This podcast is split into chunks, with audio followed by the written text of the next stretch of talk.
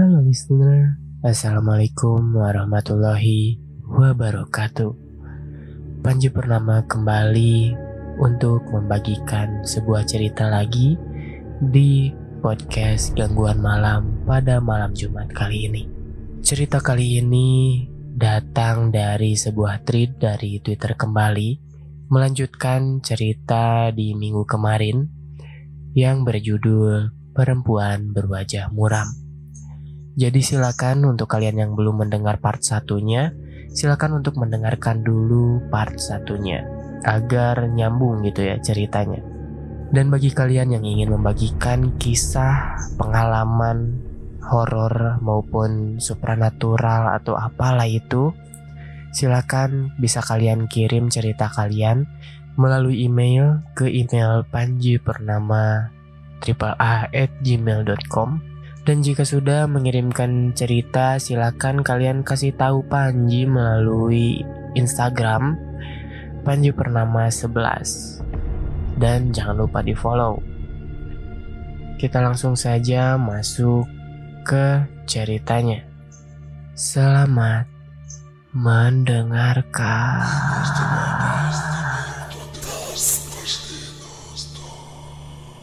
Gak sih, ini aku mau beli makanan di seberang rumah sakit. Kenapa emangnya? Apa aku boleh nitip air mineral kak?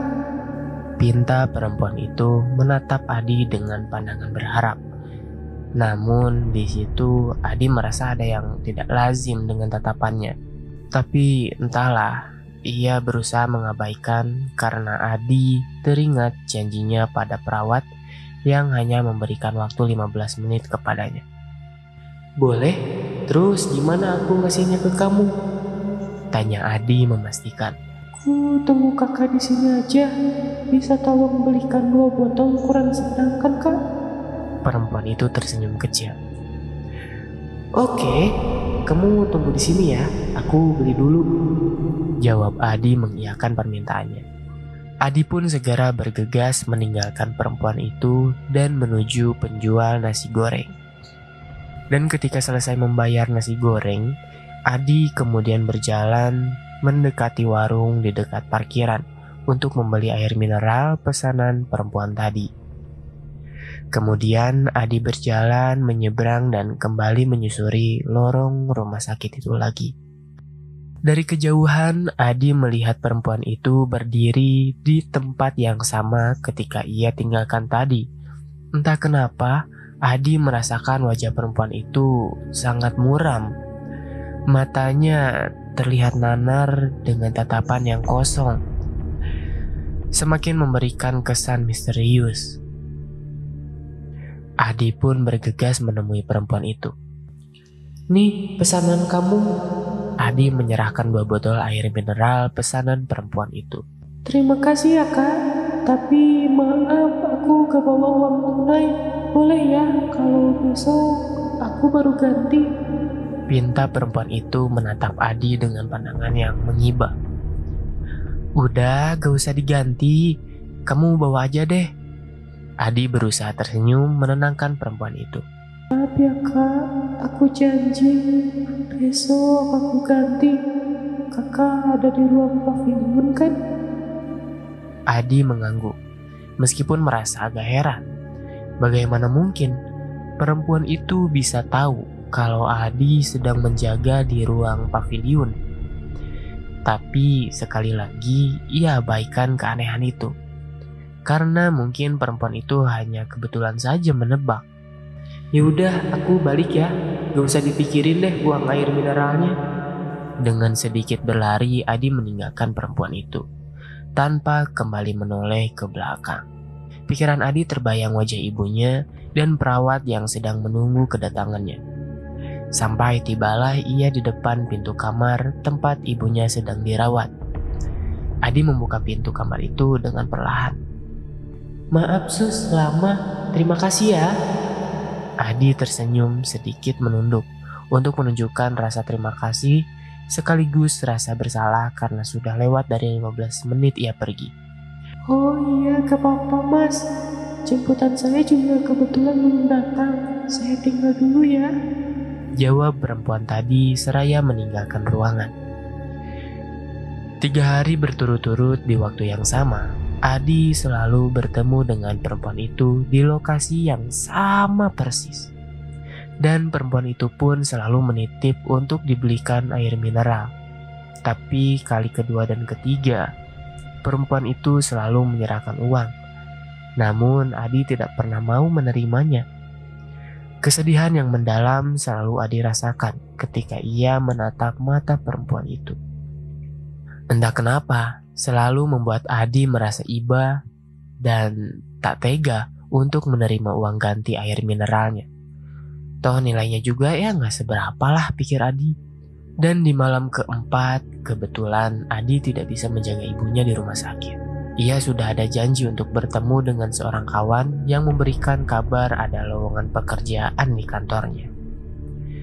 Tentunya dengan nilai gaji yang lebih besar dari yang ia terima sekarang. Setelah mengobrol panjang lebar, Adi pun berpamitan kepada temannya. Dan ketika ia melangkah masuk ke dalam mobil, tiba-tiba handphonenya berdering dan nampak nama Beben adiknya di layar HP Adi. Ngapain nih anak nelpon? Pasti minta dikirimin makanan. Pikir Adi sebelum mengangkat teleponnya. Dengan agak malas, Adi pun kemudian menerima telepon dari adiknya itu. Ada apa, Ben? Jangan minta dikirimin makanan deh. Gue males nyetir ke sana. Lu beli aja di depan rumah sakit. Di seberang banyak yang masih buka jam segini. Dan buruan balik ya kalau udah beli makanan. Ibu jangan ditinggal sendiri kelamaan di kamar, kasihan. Adi terus berbicara dan tak memberikan kesempatan untuk Beben menyela. Bang, bang, Bang Adi, anjrit, bang, anjrit sialan bang. Terdengar Beben mengumpat dengan intonasi suara yang cepat dan tersendat. Kenapa Ben? Hah? Ada apa? Ibu gak kenapa-napa kan? Tanya Adi dengan penuh kekhawatiran karena terbayang wajah ibu di matanya.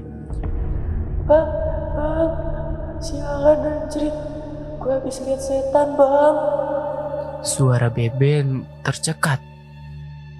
Dan akhirnya cerita pun bersambung. Dan kelanjutan ceritanya akan dilanjutkan di malam Jumat depan.